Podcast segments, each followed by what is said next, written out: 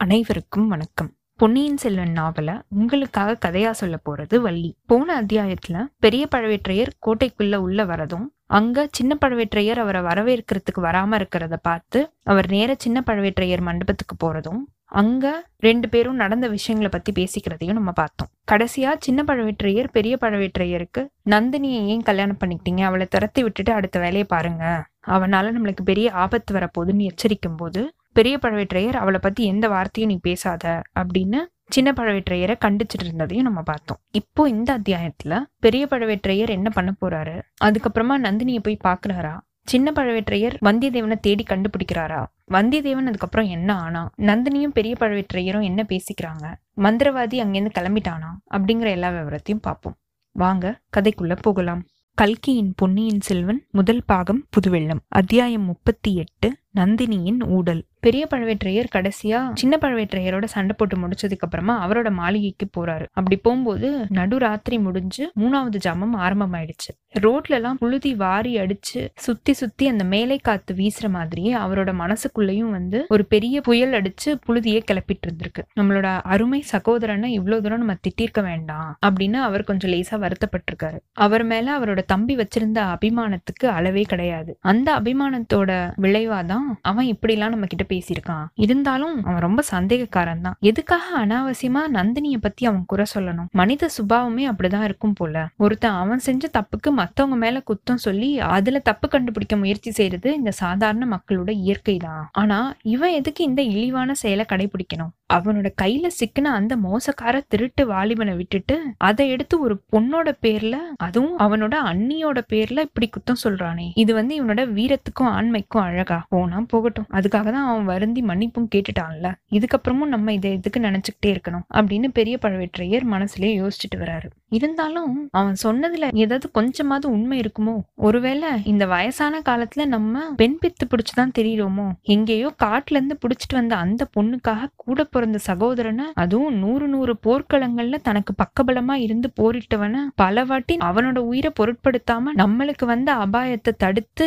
நம்மளை காப்பாத்தினவன் தானே இவன். அவனை போய் நம்ம இப்படி திட்டிட்டோமே. அப்படி என்ன அந்த பொண்ணு ஒசத்தி? அவளோட பூர்வீகம் என்னன்னே நம்மளுக்கு தெரியாது. அவளுடைய நடவடிக்கையும் பேச்சும் கொஞ்ச காலமா சந்தேகமா தான் இருக்கு. சாச்சா தம்பியோட வார்த்தையினால நம்மளோட உள்ளத்துல வந்து இப்படி ஒரு குழப்பம் வந்துருச்சே. இது என்ன அநியாயம்? அவ எப்படி நம்ம கிட்ட உயிருக்கு உயிரா அன்பா இருக்கா? எவ்வளோ மட்டு மரியாதையோட நடந்துக்கிறா. நம்மளோட எல்லா விஷயத்துலயுமே அவ எப்படி உற்சாகமா நம்மளுக்கு உதவி செய்யறா சில சமயத்துல நம்மளுக்கே யோசனை சொல்லித்தராளே இந்த அறுபது வயசுக்கு மேலான இந்த கிழவனை துணிஞ்சு கல்யாணம் பண்ணிக்கிட்டாலே அதெல்லாம் பார்க்க வேண்டாமா நம்ம? தேவலோகத்துல இருக்கிற எல்லா மங்கையரும் பார்த்த உடனே பொறாமப்படுற இந்த சுந்தரிக்கு சுயம்பரம் வச்சா சொர்க்கத்துல இருந்து தேவேந்திரன் கூட ஓடி வருவானே. இந்த உலகத்துல உள்ள மணிமுடி சூட்டிய வேந்தர்கள் யார்தான் இவளை மணந்துக்க ஆசைப்பட மாட்டாங்க? ஆ இந்த சுந்தர சோழர் கண்ணில் இவ பட்டிருந்தா போதுமே. இப்படிப்பட்டவளை பத்தி எந்த விதத்துல நம்ம சந்தேகப்பட முடியும்? அது நம்மளோட மடத்தனம் தான் இளம் பொண்ணை கல்யாணம் பண்ண எல்லா கிழவர்களும் இல்லாத சந்தேகத்தை அவங்களே வர வச்சுக்கிட்டு அவங்களோட வாழ்க்கையை நரகமாக்கிப்பாங்க அப்படின்னு நம்ம கேள்விப்பட்டிருக்கோம். உலக வாழ்க்கையில எத்தனையோ உதாரணங்களை கூட நம்ம பார்த்திருக்கோம். இந்த மாதிரி ஊர்ல இருக்கிறவங்க எல்லாருமே சிரிக்கிறதுக்கு நம்மளும் நமக்கு இடம் கொடுத்துடக்கூடாது. இருந்தாலும் ஒரு சில விவரங்களை வந்து அவளோட வாயிலேருந்தே நம்ம கேட்டு தெரிஞ்சுக்கணும். அது ரொம்பவே முக்கியம். அடிக்கடி முத்திர மோதிரம் வேணும் முத்திர மோதிரம் வேணும் அப்படின்னு கேட்டு கேட்டு நம்ம கிட்ட இருந்து வாங்கிக்கிறாளே. அது எதுக்காக? அடிக்கடி தனியா லதா மண்டபத்துல போய் உட்கார்ந்துக்கிறாளே. அது எதுக்கு? யாரோ ஒரு மந்திரவாதி அடிக்கடி அவளை பார்க்க வரதா கேள்விப்படுறோமே. அது அவளே கூட ஒத்துட்டு இருக்காளே அது எதுக்காக? மந்திரவாதி கிட்ட இவ என்னத்த கேட்டு தெரிஞ்சுக்க போறா? மந்திரம் போட்டு இவ யார வசப்படுத்த போறா? இதெல்லாம் இருக்கட்டும். கல்யாணம் பண்ணியும் நம்மள பிரம்மச்சாரியா தானே வச்சிருக்கா இத்தனை நாளா? ஏதோ விரதம் நோன்பு அப்படின்லாம் சொல்லிட்டு இருக்காளே தவிர என்ன விரதம் என்ன நோன்புன்னு விளக்கமா சொல்ல மாட்டேங்கிறாளே. கதையில வர தந்திரக்கார பெண்கள்லாம் தட்டி கழிக்கிற மாதிரி இவளும் நம்மளை தட்டி கழிக்கிறாளே இதுக்கு மேல இது எல்லாத்துக்குமே நம்ம இடம் கொடுக்க கூடாது. இன்னைக்கு ராத்திரி இதை பத்தி கண்டிப்பா பேசி தீர்த்திர வேண்டியதான் இப்படி எல்லாம் மனசுல நினைச்சுக்கிட்டே பழவேற்றையர் அவரோட மாளிகையோட வாசலுக்கு வந்ததுக்கு அப்புறமா அரண்மனையில இருக்கிற எல்லா பெண்களும் ஊழியர்களும் தாதிமார்கள் எல்லாருமே வந்து அவரை வரவேற்கிறதுக்காக வாசல்ல காத்துட்டு இருக்காங்க ஆனா அவரோட கண்ணு மட்டும் சுத்தி சுத்தி தேடிக்கிட்டே இருக்கு. அவர் பார்க்க விரும்பினா இளையராணி மட்டும் அங்க இல்ல. விசாரிச்சு பார்த்ததுல இன்னும் லதா மண்டபத்துல இருக்கிறதா தெரிய வந்திருக்கு பெரிய பழவேற்றையருக்கு அவரோட மனசுல நடுராத்திரி ஆனதுக்கு அப்புறமும் அவளுக்கு அங்க என்ன வேலை அப்படின்ற ஒரு கேள்வியும் அவ நம்மள அலட்சியம் செய்யறாளோ அப்படிங்கிற ஒரு பயமும் கோவமும் இருந்திருக்கு பெரிய பழவேற்றையருக்கு கொஞ்சம் கோவமாவே அவர் வந்து அந்த லதா மண்டபத்தை நோக்கி நடந்து போயிருக்காரு. அவர் அந்த லதா மண்டபத்தோட வாசலை வந்து அடைஞ்சதுக்கு அப்புறமா நந்தினியும் அவளுடைய தோழியும் எதிரில வரத அவர் பார்த்திருக்காரு. அப்படி எதிரில வந்துட்டு இருந்த அவ இவரை பார்த்ததும் அங்கேயே நின்னுட்டான் உடனே இவரை பார்க்க பார்க்காம அந்த பக்கமா திரும்பி தோட்டத்துல இருக்கிற இருட்டை நோக்கி பார்த்துட்டு இருந்திருக்கா. அவளோட தாதி பொண்ணு கொஞ்ச தூரம் தள்ளி போய் நின்றுருக்கா. பெரிய பழவேற்றையர் நந்தினியை நோக்கி நடந்து போயிருக்காரு. அவர் கிட்டக்க வந்ததுக்கு அப்புறமும் நந்தினி திரும்பி அவரை பார்க்கவே இல்லை. நந்தினியை திட்டலாம் அப்படிங்கிற எண்ணத்தோட போயிருந்த பழவேற்றையருக்கு இப்ப அவ கோபமா இருக்கிறதுனால அதை தணிக்க முயற்சி செய்ய ஆரம்பிச்சிட்டாரு. நந்தினி என் கண்மணி என்ன கோவம்? எதுக்காக இப்படி என்னை பார்க்காம திரும்பிக்கிற? இப்படின்னு கேட்டுக்கிட்டே அவரோட கையை தூக்கி அவளோட தோல் மேல வச்சிருக்காரு. நந்தினி அவளோட கைனால அவரோட கையை தள்ளி விட்டுருக்கா அம்மம்மா இந்த மென்மையான மிருதுவான கைக்கு தான் எத்தனை பலம் இருக்கு? என் உயிரே உன்னோட பட்டு கைகளால தொட்டு என்னோட கையை நீ தள்ளினியே. அதுவே என்னோட பாக்கியம். திரிகோண மலையிலிருந்து விந்திய மலை வரையில இருக்கிற வீராதி வீரர்கள் யாருமே செய்ய முடியாத செயலை நீ செஞ்சுட்ட. அது என்னோட அதிர்ஷ்டம் தான் அப்படி இருந்தாலும் எதுக்காக கோவம் அப்படின்னு நீ சொல்லவே இல்லையே. உன்னோட தேன் மதுர குரலை கேட்கறதுக்காக என் காது தவமா தவம் இருக்கு அப்படின்னு கெஞ்சுறாரு இந்த ஆயிரம் போர்க்களத்துல வெற்றி அடைஞ்ச இந்த வீராதி வீரர். நீங்க என்ன பிரிஞ்சு போய் எத்தனை நாள் ஆச்சு? முழுசா நாலு நாள் ஆச்சுல்ல அப்படின்னு சொன்ன நந்தினியோட குரல்ல விம்மல் திரு தெரிஞ்சிருக்கு. நந்தினி இப்படி சொன்னதுனால எத்தனையோ வாள்களையும் வேல்களையும் தாங்கியும் தளர்ச்சி அடையாத பழவேற்றையரோட மனசு இப்போ அனல்ல இட்ட மெழுக மாதிரி உருகி போயிடுச்சு. இதுக்காக தான் இவ்வளவு கோபமா? நாலு நாள் பிரிவையே உன்னால சகிக்க முடியலையே. நான் போர்க்களத்துக்கெல்லாம் போனா நீ என்ன செய்ய போற? மாசக்கணக்கா பிரிஞ்சிருக்கணுமே அப்படின்னு பெரிய பழவேற்றையர் கேட்டிருக்காரு. நீங்க போர்க்களத்துக்கு போனா மாசக்கணக்கா உங்களை விட்டு நான் பிரிஞ்சிருப்பேன்னு நினைக்கிறீங்களா? அந்த எண்ணத்தை இப்பவே மாத்திக்கோங்க. உங்களோட நிழல் மாதிரி உங்களை தொடர்ந்து நானும் போர்க்களத்துக்கு வந்துருவேன் அப்படி அப்படின்னு நந்தினி சொல்லியிருக்கா. அழகா இருக்கே உன்னை போர்க்களத்துக்கு கூட்டிட்டு போனா நான் யுத்தம் செஞ்ச மாதிரி தான் கண்மணி இந்த மார்பிளையும் தோல்லையும் எத்தனையோ கூறிய அம்புகளும் வேல்களும் குத்தி இருக்கு. அப்படி ஏற்பட்ட காயங்கள் வந்து அறுபத்தி நாலு அப்படின்னு உலகத்துல இருக்கவங்க எல்லாருமே என்னைய பார்த்து புகழ்றாங்க. ஆனா உன்னுடைய மிருதுவான மலர் மேனியில ஒரு சின்ன முள்ளு தச்சா கூட என்னுடைய நெஞ்சு பிளந்துரும். எத்தனையோ வாள்களும் வேல்களும் என்னைய தாக்கி சாதிக்க முடியாத அந்த காரியத்தை உன்னோட கால்ல தைக்கிற அந்த சின்ன முள்ளு சாதிச்சிடும் உன்னை எப்படி யுத்த களத்துக்கு அழைச்சிட்டு போவேன். நீ இவ்வளோ நேரம் கருங்கல் தரையில நின்னுட்டு இருக்கியே அப்படிங்கறத நினைக்கும் போதே எனக்கு வேதனையா இருக்கு. இப்படி வா. வந்து உன்னோட மலர் படுக்கையில உட்காரு. உன்னோட முகத்தை நான் இப்பயாவது பாக்குறேன். நாலு நாள் பிரிவுல உனக்கு மட்டுமா வேதனை? எனக்கும் தான் வேதனையா இருந்துச்சு. உன்னை பார்க்காத ஒவ்வொரு நிமிஷமும் எனக்கு ஒரு யுகமா இருந்துச்சு. இப்பயாவது என்னோட ஆசை தீர ஏக்கம் தீர நான் உன்னோட முகத்தை பாத்துக்கிறேனே அப்படின்னு சொல்லிட்டே நந்தினியோட கைய பிடிச்சு அவளை கூட்டிட்டு போய் அவளோட மஞ்சத்து மேல உட்கார வச்சிருக்காரு. நந்தினி அவளோட கண்களை தொடச்சுக்கிட்டு படவேற்றையரை நிமிந்து பாத்திருக்கா தங்க விளக்கு விளக்கோட பொன்னொழியில அவளோட முகத்துல மலர்ந்திருந்த அந்த முறுவலை பார்த்தோன்ன தனாதிகாரி ஆ இந்த பொன் சிரிப்புக்கு மூணு உலகத்தையுமே நம்ம கொடுக்கலாமே. மூணு உலகமும் நம்ம கையில இல்லாததுனால நம்மளோட உடல் பொருள் ஆவி இந்த மூணுத்தையும் இவளுக்கு தாரை வாத்து கொடுத்துடலாம். ஆனா இவளும் நம்ம கிட்ட ஒன்னுத்தையுமே கேட்க மாட்டேங்கிறா. இப்படின்னு அந்த வீராதி வீரர் நினைச்சிருக்காரு. அவளை கேள்வி கேட்கணும் அவளை திட்டணும்னு நினைச்சிட்டு வந்த பழவேற்றையருக்கு இப்போ அந்த எண்ணம் போயே போயிடுச்சு. நந்தினி காலால இட்ட பணிய இவர் தலையால செய்யற நிலைமைக்கு வந்துட்டாரு. எந்த ஒரு அடிமைத்தனமும் பொல்லாததுதான். ஆனா பெண் அடிமைத்தனம் ஒருத்தனை அறிவு இழக்க செய்யற மாதிரி வேற எதுவுமே இருக்காது. நாலு நாள் வெளியூர்ல இருந்துட்டு தானே வந்தீங்க. திரும்பி வந்தோன்னே நேரா ஏன் இங்கே வரல? என்னை விட உங்களுக்கு உங்க தம்பி தான் முக்கியமா போயிட்டாருல? அப்படின்னு நந்தினி கேட்டிருக்கா. இப்படி கேட்டுட்டு ஒரு பொய் கோபத்தோட அவரை கடைக்கண்ணால பார்த்திருக்கா. அப்படிலாம் இல்லை என் கண்மணி.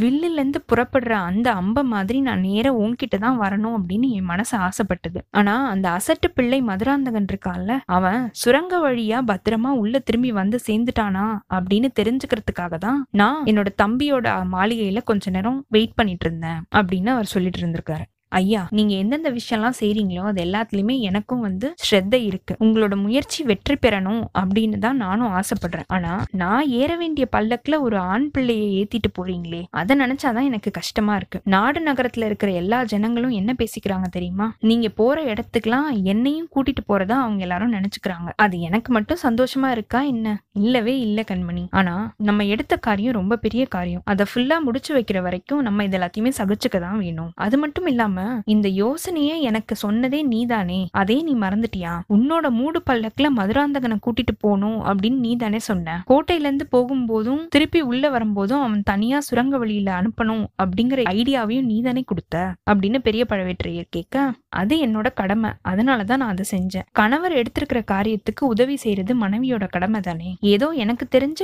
ஐடியாவை நான் உங்களுக்கு சொன்னேன். உங்களுக்கு அதனால அப்படின்னு நந்தினி முடிக்கிறதுக்குள்ள அது மட்டுமா செஞ்ச நீ? இந்த மதுராந்தகன் உடம்பெல்லாம் விபூதி பூசிட்டு ருத்ராட்ச மாலை போட்டுட்டு நமச்சிவாய ஜபம் செஞ்சிட்டு இருந்தானே கோயில் குளம் அப்படின்னு சொல்லிட்டு அம்மாவுக்கு பிள்ளை நான் தான் அப்படின்னு நிரூபிக்கிறதுக்காக இதெல்லாம் பண்ணிட்டு இருந்தானே அவன். ராஜ்யத்து மேல அவனுக்கு சுத்தமா ஆசையே இல்ல. நாங்க எவ்வளவோ முயற்சி செஞ்சோம் அவனுக்கு இதுல ஆசை வரவே இல்ல. ரெண்டு தடவை நீ அவனை போய் பார்த்து பேசின. உடனே அவன் மாறிட்டானே.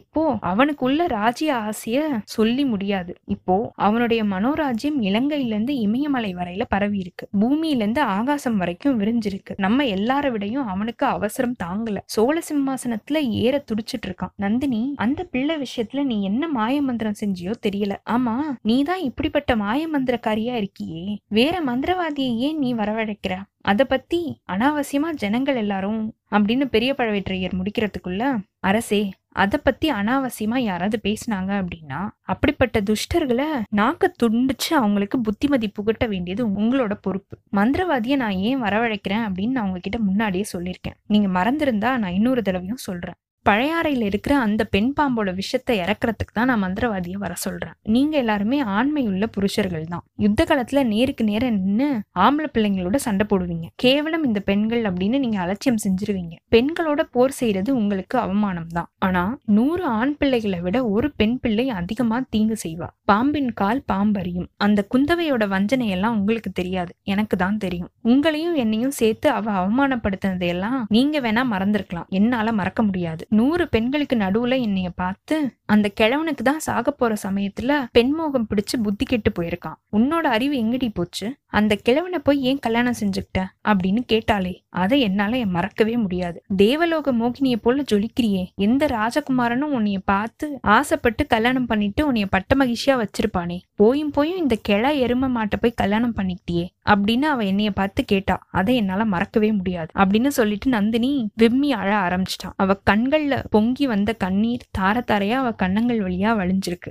இத்தோட இந்த அத்தியாயம் நிறைவு பெற்றதுங்க. அடுத்த அத்தியாயத்துல பெரிய பழவேற்றையரும் நந்தினியும் எந்தெந்த விஷயங்களை பத்தி பேசிக்கிறாங்க? பெரிய பழவேற்றையர் நடத்தின அந்த சதி ஆலோசனைய பத்தி நந்தினி என்னென்னலாம் கேட்டு தெரிஞ்சுக்கிறா? மந்திரவாதிய பத்தியும் வந்தியத்தேவனுக்கு முத்திரை மோதிரம் போனதை பத்தியும் பெரிய பழவேற்றையர் கேட்டு தெரிஞ்சுக்கிறாரா? நந்தினி அது எல்லாத்துக்கும் எப்படி சமாளிக்க போறா? அப்படிங்கிற எல்லா விவரத்தையும் பார்ப்போம். உங்களுக்கு இந்த எபிசோட் பிடிச்சிருந்ததுன்னா லைக் பண்ணுங்க. உங்க ஃப்ரெண்ட்ஸ் எல்லாருக்கும் ஷேர் பண்ணுங்க. கண்டினியூஸா எங்களுக்கு உங்க சப்போர்ட் கொடுத்துட்டே இருங்க. எங்களோட சேனலை சப்ஸ்கிரைப் பண்ணுங்க ஃபாலோ பண்ணுங்க. அடுத்த அத்தியாயத்துக்காக காத்திருங்க. அனைவருக்கும் நன்றி வணக்கம்.